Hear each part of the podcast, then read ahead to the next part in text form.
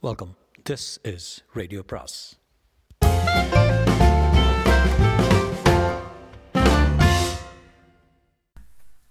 அனைவருக்கும் அன்பு வணக்கம்.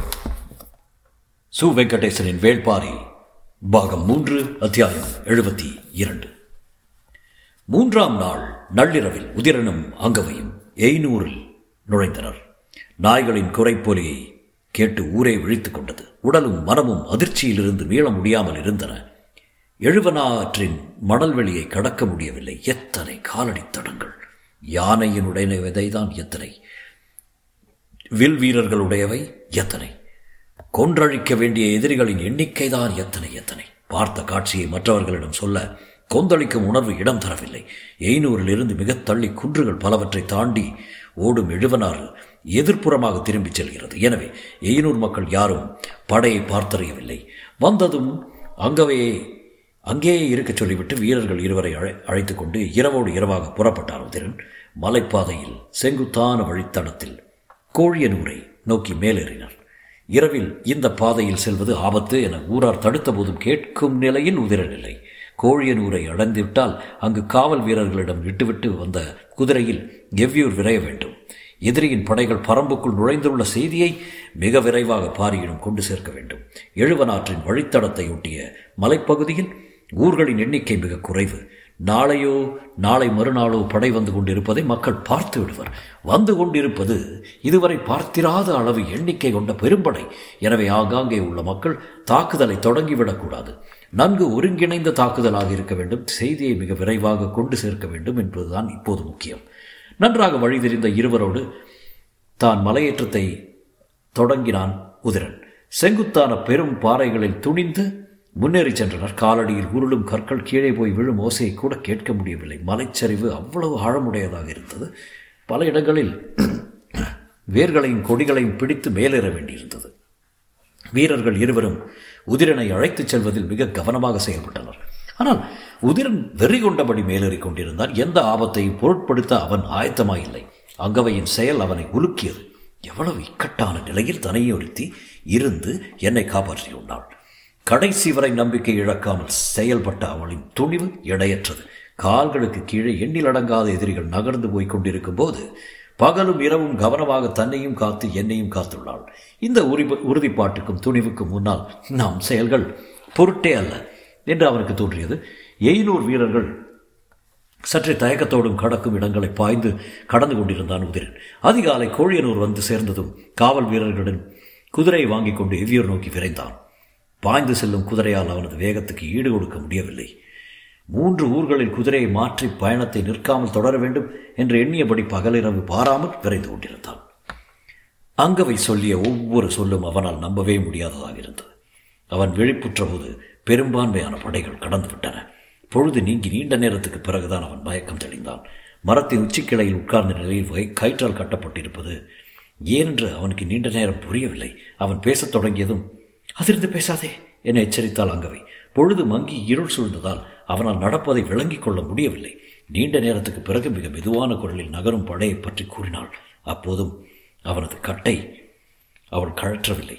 நிலைமையை புரிந்து கொள்ளாமல் உணர்ச்சி மேலிட அவன் எதுவும் செய்துவிடக்கூடாது என்பதில் அவள் தெளிவாக இருந்தாள். பரம்புக்குள் எதிரிகள் நுழைந்ததை அறிந்த பிறகும் ஒரு காவல் வீரன் கதை கேட்டுக்கொண்டு இருக்க மாட்டான் என்பது அவளுக்கு தெரியும். ஆனால் இப்போது நிலைமை வேறு விதமாக இருக்கிறது. அவன் மயக்கம் நீங்கிய பொழுதிலிருந்து அதிர்ச்சி மேல் அதிர்ச்சிகளை அவன் சொல்லிக்கொண்டே இரு அவள் சொல்லிக்கொண்டே இருந்தாள். ஆற்றின் மேலே நல்ல உயரத்தில் இருந்து பார்த்தாலும் எண்ணிரவில் எண்ணறிவில் தேர்ந்தவளாக இருந்தாலும் நகரும் படையை பற்றிய துல்லியமான கணக்கை அவளால் சொல்ல முடிந்தது. சொல்லிக்கொண்டே இருந்த அவளின் குரலை குரல் காதை விட்டு அகலம் மறுக்கிறது.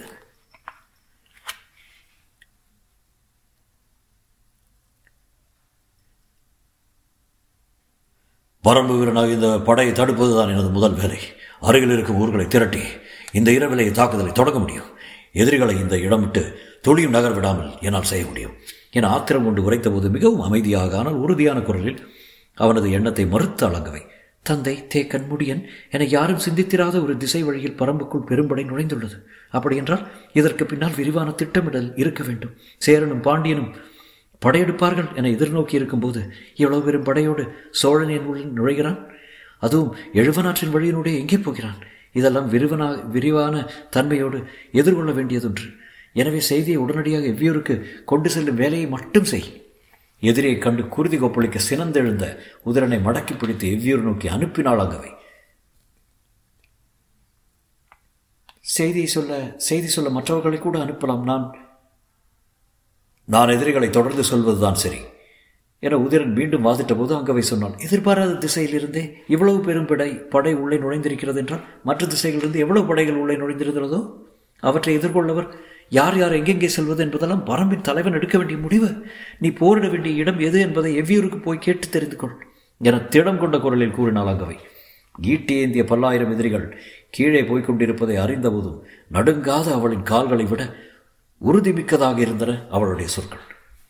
பொழுது மங்கிக் கொண்டிருக்கும் மாலை வேளையில் நாகப்பச்சை வேலை தாண்டி பாய்ந்தது உதிரனின் குதிரை. மேல் மாடத்தில் பாரி தேக்கன் முடியன் காலம்பன் ஆகியோர் தென் திசையிலிருந்து கூழையன் அனுப்பிய செய்தியை பற்றி தீவிரமாக கலந்துரையாடி கொண்டிருந்தனர். தொலைவிலேயே பாரியின் கண்களுக்கு உதிரனின் பாய்ச்சல் தெரிந்தது. அங்கவையின்றி தனியே வருபவனின் வேகம் ஆபத்து ஒன்றை முன்னுற செய்தது. முன்னுணரச் செய்தது. மாடத்திலிருந்து விரைந்து கீழிறங்கினார். இரண்டு நாட்களாக உணவேதுமின்றி அவ்வப்போது குதிரையை மட்டும் மாற்றி மாற்றி விரைந்து வந்து சேர்ந்தான் உதிரன். கிறங்கியபடி வந்தவனை சற்று இளைப்பார வைக்க முயன்றார் தேக்கன். ஆனால் கொந்தளிக்கும் உணர்வோடு இருந்த உதிரனால் அவர்கள் கொடுக்கும் நிராகர நீராகாரத்தை வாங்கி குடிக்க முடியவில்லை. பேச்சு ஒழுங்கோடு வெளிவர மறுத்தது. முன்னும் பின்னுமாக திணறினான். அங்கவை இல்லாமல் உதிரன் மட்டும் வந்த செய்தி ஆதினியை எட்டிய போது இதுவரை இல்லாத அச்சத்தை அடைந்தான். மாளிகையை நோக்கி ஓடோடி வந்தாள். அவள் உள்ளே நுழைந்தபோது அங்கவையின் கண்களின் வழியை நகர்ந்து செல்லும் யானைப்படையின் எண்ணிக்கையை சொல்லிக் கொண்டிருந்தான் உதிரன். காலாட்படையின் தன்மை வேறுபாடுகளை சொன்னான்.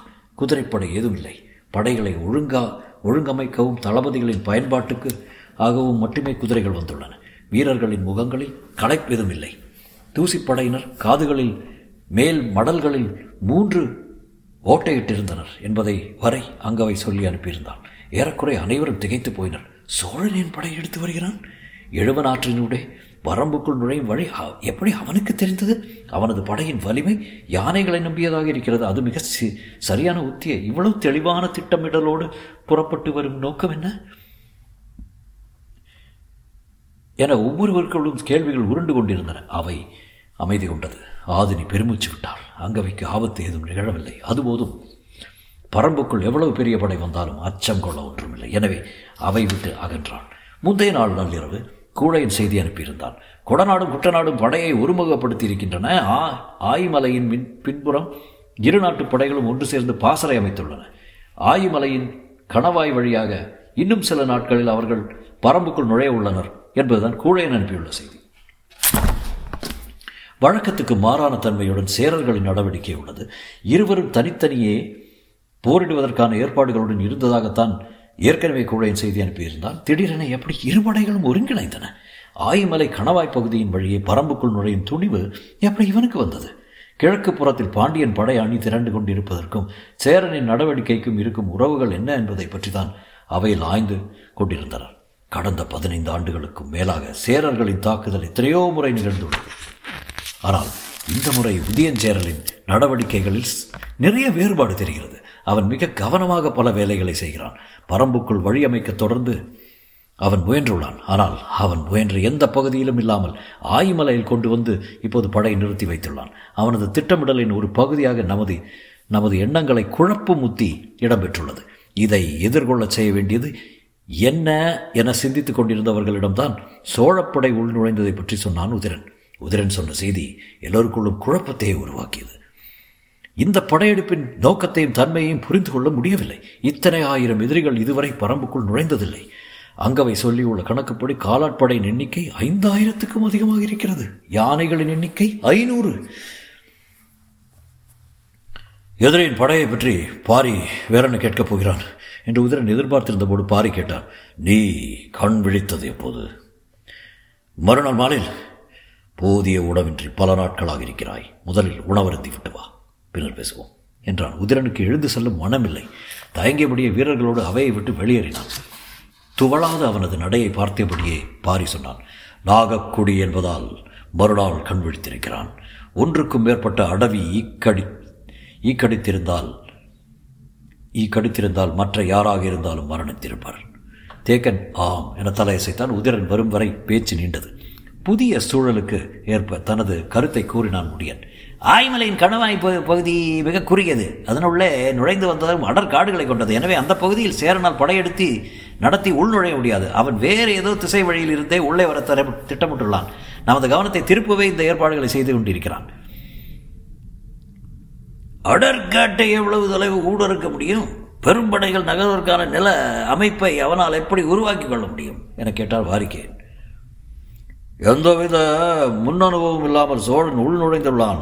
பல்லாயிரம் வீரர்களை கொண்ட படை இருக்கும் மமதையில் மூடத்தனமாக முடிவை எடுத்துள்ளான். அதனால் உதயஞ்சேரல் அப்படி சொல்லிவிட முடியாது. நம்மால் கணிக்க முடியாத ஒரு ஆட்டத்தை ஆடி பார்க்க எண்ணுகிறான் என்றார் தேக்கன்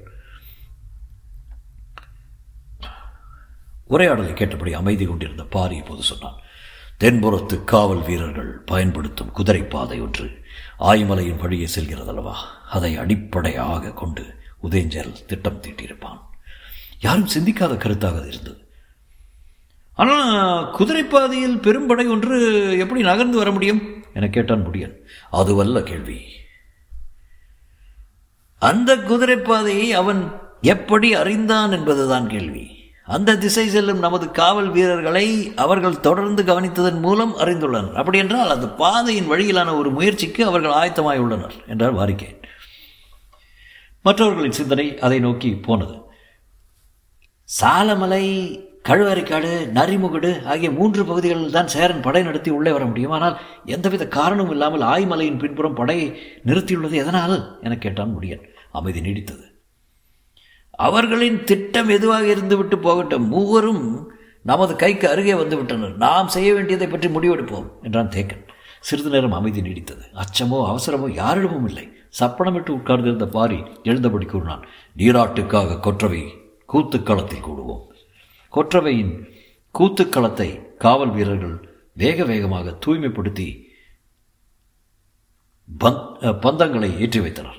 உதரன் தான் முதலில் வந்தான். அவன் சொல்லித்தான் வீரர்களுக்கு தெரியும். நீராட்டு சடங்கு எவ்வளவு உக்ரம் ஏறியது என்பதை அனைவரும் அறிவர். தேக்கன் வாரிக்கேன் முடியன் ஆகிய மூவரும் அடுத்த அடுத்ததாக வந்து சேர்ந்தனர். சற்று நேரத்தில் பாரியும் காலம்பனும் வந்தனர். அவர்களுக்கு பின்னே ஆதினி இரு பெண்களுடன் வர இறுதியில் குலநாகினிகள் கூட்டமாக வந்தனர். பந்தங்கள் எங்கும் ஏற்றப்பட்டிருந்தன. வெளிச்சம் கண்டு பறவைகள் படபடத்து ஓசை எழுப்பின. குலநாகினிகளில் மூவர் உடுக்கை கையில் கொண்டிருந்தனர். ஆதினியுடன் வந்த இரு பெண்களில் இளம்பெண் ஒருத்தி நீர் நிறைந்த பச்சை மண் குடத்தை தூக்கி வந்தாள் நீர்க்குடத்துக்குள் முன்னோர்களின் எலும்புகள் இருந்தன. இன்னொருத்தி சூழ்வயிற்றுக்காரி அவளோ பனங்கருக்கை கலையத்துக்குள் கலையத்துள் செருகி தலையில் வேந்தி வைத்திருந்தாள். போர் என்பது கொற்றவையின் திருவிழா. ஆதிகாலம் தொட்டு அவள் மனம் குளிரும் நிலம் போர்க்களம்தான். சிதை உண்ட உடல்களும் சரிந்து தொங்கும் குடல்களும் தாடை வெட்டுப்பட்டு பிளந்து கிடக்கும் முகங்களும் தான் அவளுக்கான படையல். குலுங்கும் முலைகளில் குருதி பெருக்கி தன் மக்களை அவள் பாலூட்டி வளர்ப்பதே போர்க்களத்தில் இக்கை மாற்றை அவர்கள் செய்வார்கள் என்பதால் தான் செம்பாறையில் தலைகள் உருண்டு தெறிக்கும் ஓசனையை ஓசையினையை உடுக்கையின் ஓசையாக்கி கொண்டவள் எதிரிகளின் குருதி நிலமெங்கும் வழிந்தோள். செவ்வீர மண்ணை பிசைந்து அவளுக்கு ஊட்டப்போகும் நற்செய்தியை சொல்லவே குலநாகினிகள் வந்துள்ளனர் பாரி தேக்கன் முடியன் வாரிக்கேன் காலம்பன் ஆகிய ஐவரும் குலநாகிகளுக்கு சற்று பின்னே நின்று கொண்டிருந்தனர். அவர்களை விட்டு விலகி மற்ற வீரர்களோடு நின்று கொண்டிருந்தான் உதிரன். போரை தொடங்க ஆயத்த நிலையில் உள்ள சேரன் படை நடத்தி பரம்புக்குள்ளே வந்துள்ள சோழன் பரம்பின் எல்லையும் படையை நிறை நிலை கொள்ள செய்யும் பாண்டியன் என மூன்று பெரும் எதிரிகள் சூழ்ந்த நிலையில் நமது தாக்குதலை தொடங்க பாரி சொல்லப்போகும் உத்தரவு என்ன? யார் யார் எந்த திசையில் களம்புக வேண்டும்? பரம்பின் தலைவன் இடப்போகும் ஆணை என்ன? என்று என்பறிய உதிரனின் மனம் துடித்துக் கொண்டிருந்தது. கூட்டத்தின் ஓசையையும் பந்தங்களின் வெளிச்சத்தையும் கண்டு தேவவாக்கு விலங்கு குரல் எழுப்பி அவர்களுக்கான உத்தரவை கொடுத்தது. குலநாகினிகளும் ஆதினியும் சடங்குகளை வேகப்படுத்தினர். பனை ஓலையில் கோடையில் கனிகளையும் இதர பொருட்களையும் கொண்டு வந்த குலநாகினி ஒருத்தி அவற்றை எடுத்து கீழே வைக்கத் தொடங்கினாள். உடல் முழுவதும் இறகு உதிர்த்த நீர்ச்சேவல் ஒன்று கால் கட்டப்பட்டு நிலையில் அதில் இருந்தது. யானை முடியும் புலிமயிரும் கொண்டு பின்னப்பட்ட கயிற்றால் நூழிக்கிழங்கை கட்டியிருந்தனர். சாம்பல் புழுதியில் குருதி பிசைந்து சிறு சிறு உருண்டைகளாக எண்ணற்ற உருண்டைகளை உருட்டி இருந்தனர் கூத்துக்களத்தின் இடப்புறம் இருந்து தேவாக்கு விலங்கின் வழக்கத்துக்கு மாறான குரல் கேட்டதும் உடுக்கை எடுத்து அடிக்கத் தொடங்கினாள் குலநாகினி ஒருத்தி. மற்றவர்களோ குலவையிடத் தொடங்கினார். உடுக்க யோசையும் குலவை யோசையும் கூடின குலநாகினிகள் நடுவில் நின்றிருந்த ஆதினியை உற்று பார்த்து கொண்டிருந்தனர். அவளோ முடிச்சிட்ட தலைமுடி அவிழ மெல்ல சிரித்து தோல் குலுக்கி ஆடத் தொடங்கினாள். உடுக்கையின் ஓசைக்கு ஏற்ப ஆட்டத்தின் வேகம் கூடியது. மிக விரைவாக அது வெறியாட்டமாக மாறியது. நள்ளிரவில் உடலெல்லாம் கொதிப்புற்று துடிக்க ஆதனியின் ஆட்டம் குலநாகினிகளையே நடுங்குறச் செய்வதாக இருந்தது. குலவை ஓசை மேலும் கூடியது. உடுக்கையின் ஓசை வெடிப்புற்று தெரித்தது. குலநாகினிகள் மூவரும் ஆதனியின் முன் வண்டியிட்டு உடுக்கை அடித்தனர். அவர்களின் கண்களில் நீர் தாரை தாரையாக இறங்கிக் கொண்டிருந்தது. ஆதனின் ஆவேசம் மேலும் கூடத் தொடங்கியது. உடுக்கையின் ஒலி நரம்புகளை முறுக்கிச் சுழற்றியது மற்ற குலநாகினிகள் அவளின் தோள்களை பிடித்து அமுக்கி உட்கார வைக்க முயன்றனர். குலவை யோசைக்கு ஏற்ப குலநாகினிகளின் சடங்கு தீவிரமடைந்தபடி இருந்தது. பற்கள் நர நரவன் கடித்தபடி பிடித்திருப்போரை உலுக்கி எடுத்தாள் அதனை நெருங்க முடியா பரம்பின் தலைவியை குலநாகினிகள் மொத்தமாக இணைந்து தோள்களை பிடித்து அழுத்தினர். உடுக்கை நொலியும் குலவை யோசையின் பறவைகளின் கத்தல்களும் இணைய கூத்துக்களும் உருமாறி கொண்டிருந்த போது பெருங்குரல் எடுத்து ஆதினி கத்தினாள். அதுவரை சாய்ந்து கிடந்த நீர்ச்சேவல் எழுந்து நின்று தலை சிலுப்பி கூவியது. அதை கண்டவுடன் பாய்ந்து சென்ற மூத்த குலநாகினி இதற்கு உதிர்த்த நீர்ச்சே இறகு உதிர்த்த நீர்ச்சேவலை எடுத்து ஆவேசமாக கத்தியபடி அதன் தலையை முறுக்கி அத்தெடுத்தாள். குலவை ஓசை உச்சிக்கு சென்றது. வலக்கையில் இருந்த நீர்ச்சேவலின் தலையை இடப்புறமாகவும் இடக்கையில் இருந்த நீர்ச்சேவலின் உடலை வலப்புறமாகவும் வீசி எறிந்தாள். குலவை ஓசையும் உடுக்கையின் ஓசையும் காட்டை மிரட்டின. மற்ற குலநாகினிகள் நூழிக்கிழங்கையும் குருதி உருண்டைகளையும் எல்லா திசைகளையும் வீசி அடித்தனர். குலவை ஒலியோடு தேவவாக்கு விலங்கின் ஒளியும் இணைந்து இருளை உலுக்கின. இளம்பெண் சுமந்து வந்த பச்சை மண் குடத்து நீரை அமர்ந்திருந்த ஆதனியின் தலையில் உருற்றினர் முன்னோர்களின் எலும்புகள் மேலெங்கும் நழுவி இறங்கின. இருங்கும் இறங்கும் எலும்பை இரு கைகளாலும் ஏந்தினாள் ஆதினி. ஆயிரம் அணங்குகள் காடெங்கும் இருந்து இறங்கி வந்து ஆதினிக்குள் அடங்க எண்ணில் அடங்கா முன்னோர்களின் நிலா எலும்பை இரு கைகளையும் ஏந்தினாளாதினி அதை கண்டதும் ஆவேசம் கொண்ட பாரி அவளை நோக்கி வந்தான். மற்றவர்களும் தொடர்ந்து வந்தனர். ஆதினியின் கையில் இருந்த எலும்பு ஒன்றை எடுத்தான் பாரி. உடுக்கை அடிப்பவர்கள் பாரியை சுற்றி ஒலி எழுப்பினர். குலவை ஒலி மேலிட எடுத்த எலும்பு கொண்டு மார்பிலை கீறினான் வேள்பாரி கொப்பளித்து பெருகியது பாரியின் குருதி. உடுக்கை அடிப்பவர்களின் ஆவேசம் மொத்த காட்டையும் உலுக்கியது. மற்ற நால்வரும் அதே போல முன்னோர்களின் எலும்பு எடுத்து மார்பிலை கிழித்தனர். திக்கெட்டும் இருந்து தேவவாக்கு விலங்குகளின் குரல் எதிரொலித்துக் கொண்டிருக்க சூழ் வயிற்றுக்காரி தலையில் சுமந்து வந்த கலையத்தோடு பாரியின் முன்னால் மண்டியிட்டு அமர்ந்தாள். குடத்துக்குள் இருந்த பணக்கருக்கினை எடுத்து பாரி கீறிய மார்பின் மீது உரைக்க தேய்த்தெடுத்தான். மேற்சதையை பீத்து கொண்டு வந்தது பனங்கருக்கு குலவை ஓசையும் உடுக்கை ஓசையும் பறவைகளின் கத்தலும் விலங்கின் கதறலும் இணைய இவரின் மார்பு குருதியை பனங்கருக்கள் வாங்கிக் கொண்டன. குருதி தோய்ந்த பனங்கருக்கினை ஆதனியின் கைகள் ஏந்தி பிடிக்க சூழ்வயிற்றுக்காரி மேடையின் மீது ஏறி அமர்ந்தாள். குலநாகினிகள் ஆளுக்கு ஒரு திசை பார்த்து ஆவேசமாக ஆடினர். கொற்றவையின் பசி அடக்கி தாகம் தீர்க்க எதிரிகளை மலைமலையாய் கொன்றழிப்போம் என ஐவரும் மார்பு குருதி கொண்டு உறுதி அளித்ததால் ஆதனிக்குள் இருந்த கொற்றவை அகமழிந்தாள். வாயகென்று காடதிர சிரித்தாள். ஆனால் மேடையில் அமர்ந்திருந்த சூழ் வயிற்றுக்காரி சிரிக்கவில்லை. ஆவேசம் தணியவில்லை. விரித்த விழிகளில் இடை இமையாடவில்லை. பெருங்குரல் எடுத்து வா என்கிட்ட வா என பேய்க்குச்சலிட்டாள். தலையை மறுத்து மறுத்து ஆட்டி விழப்போகும் எதிரிகளின் எண்ணிலடங்காத உடல்களை தின்று முடித்து விட்டு வருகிறேன். உருவிய குடல்களால் குன்றுகள் மறைந்து கிடக்க காடெங்கும் பெருகியோடும் குருதியை குடித்து விட்டு வருகிறேன். அதற்குள் ஏன் அழைக்கிறாய் என மறுத்து கத்தினால் கொற்றவை. ஆனால் சூழ்வயிற்றுக்காரி விடவில்லை. அதைவிட பெருங்குரல் எடுத்து கத்தினார் காலந்தாழ்த்தாதே எனக்கான வாக்கை அழித்துவிட்டு நீ பசியாறிக்கொள். கொற்றவை நகரவில்லை. எம் மக்கள் கொன்றடித்துள்ள பிணங்களை புசித்து முடிக்கும் வரை பொறுத்திரு என கூறி பற்களை நரநரவென கழித்து காட்டையே இரு கூறுகளாக பிளந்து கொண்டிருந்தாள் குலநாகினிகள் ஒன்று சேர்ந்து கொற்றவையை சூழ் வயிற்றுக்காரியை நோக்கி இழுத்துச் செல்ல முயன்றனர். ஆனால் யாராலும் அவளை அசைக்க முடியவில்லை. ஆயிரம் அணங்குகள் ஒன்றாய் இறங்கி ஆடிக்கொண்டிருந்தனர் குலவையின் பேரொளி பல மடங்கு அதிகரித்தது. உடுக்கை ஓசையில் இலைகள் நடுங்கின. குலநாகினிகள் எல்லோரும் சேர்ந்து பெரும் ஆவேசத்தோடு உட்கார்ந்திருந்தவளை தூக்கி மேடையில் மீதிருந்த சூழ்வயிற்றுக்காரியை நோக்கி நகர்த்தி சென்றனர். சூழ்வயிற்றுக்காரியின் கண்ணில் நீர் வழிந்து கொண்டிருந்தது. ஆனால் கொற்றவை தன்னை நோக்கி வரத் தொடங்கியதும் அவளின் முகத்தில் சிரிப்பு படரத் தொடங்கியது. குலநாகினிகள் வலுக்கொண்ட மட்டும் நகர்த்தினர். அமர்ந்திருந்தவள் ஆதினி அல்லள். கொற்றவை அவ்வளவு எளிதாக நகர்த்திவிட முடியாது. மேலும் மேலும் ஓசை எழுப்பி உடுக்கை அடித்து பெருங்குரலில் கதறியபடி கொற்றவையை முன்னகர்த்தினர் மலையென குவியும் பிணங்களின் குருதி வாடையை உள்மூக்கில் நுகர்ந்தபடி சற்றே அகமகிழ்ந்து எழுந்தாள். எழுந்த கணம் குலநாகினிகள் முழு ஆவசத்தோடு ஆவேசத்தோடு மேடையை நோக்கி நகர்த்தினர். அருகில் சென்று அமர்ந்திருந்த அவளின் நிறைசூலில் கை வைத்தாள் கொற்றவை. காடு நடங்கும் ஓசை இருளெங்கும் கேட்டது. நிறைசூலுக்குள் இருக்கும் புது உயிருக்கு இந்த மண்ணை காத்தளிப்பேன் என கொற்றவை அளித்த வாக்கு காட்டு உயிரின் காதுகளில் எல்லாம் எதிரொலித்தது. எதிரிகளை கொன்றழிக்க நிகழும் சூளுரையும் குருதி குடிக்க துடித்தெழும் ஆவேசமும் இந்த சடங்கின் உச்சம். ஆந்தைகளின் வட்டவெளி நடுக்குற்ற அந்த கணத்தில் இருளும் மலையும் ஒரு சேர உணரும்படி காடதிர கத்தினான் வேள்பாரி கோற்றவையின் பசி தீர்க்க எதிரிகளின் பிணங்களை மலையென குவிப்போம். பரம்பெங்கும் வேந்தர்படை சிந்தும் குருதி விட்டு ஈக்கள் அகலாது நிலை கொள்ளட்டும் சேரனின் படையை அழித்தொழிக்கும் வேலையை தேக்கனும் கூழையினும் உதிரனும் செய்யட்டும். கிழக்கு திசையில் நிலை கொள்ளும் பாண்டிய படையின் கருவருக்கும் வேலையை முடியனும் காலம்பனும் நீலனும் செய்யட்டும். இழுவனாற்றின் மணலுக்குள் சோழப்படையை புதித்தொழிக்க நான் புறப்படுகிறேன். கோற்றவையின் பெரும்பசிக்கு திசையெங்கும் விருந்தளிப்போம். தொடரும்.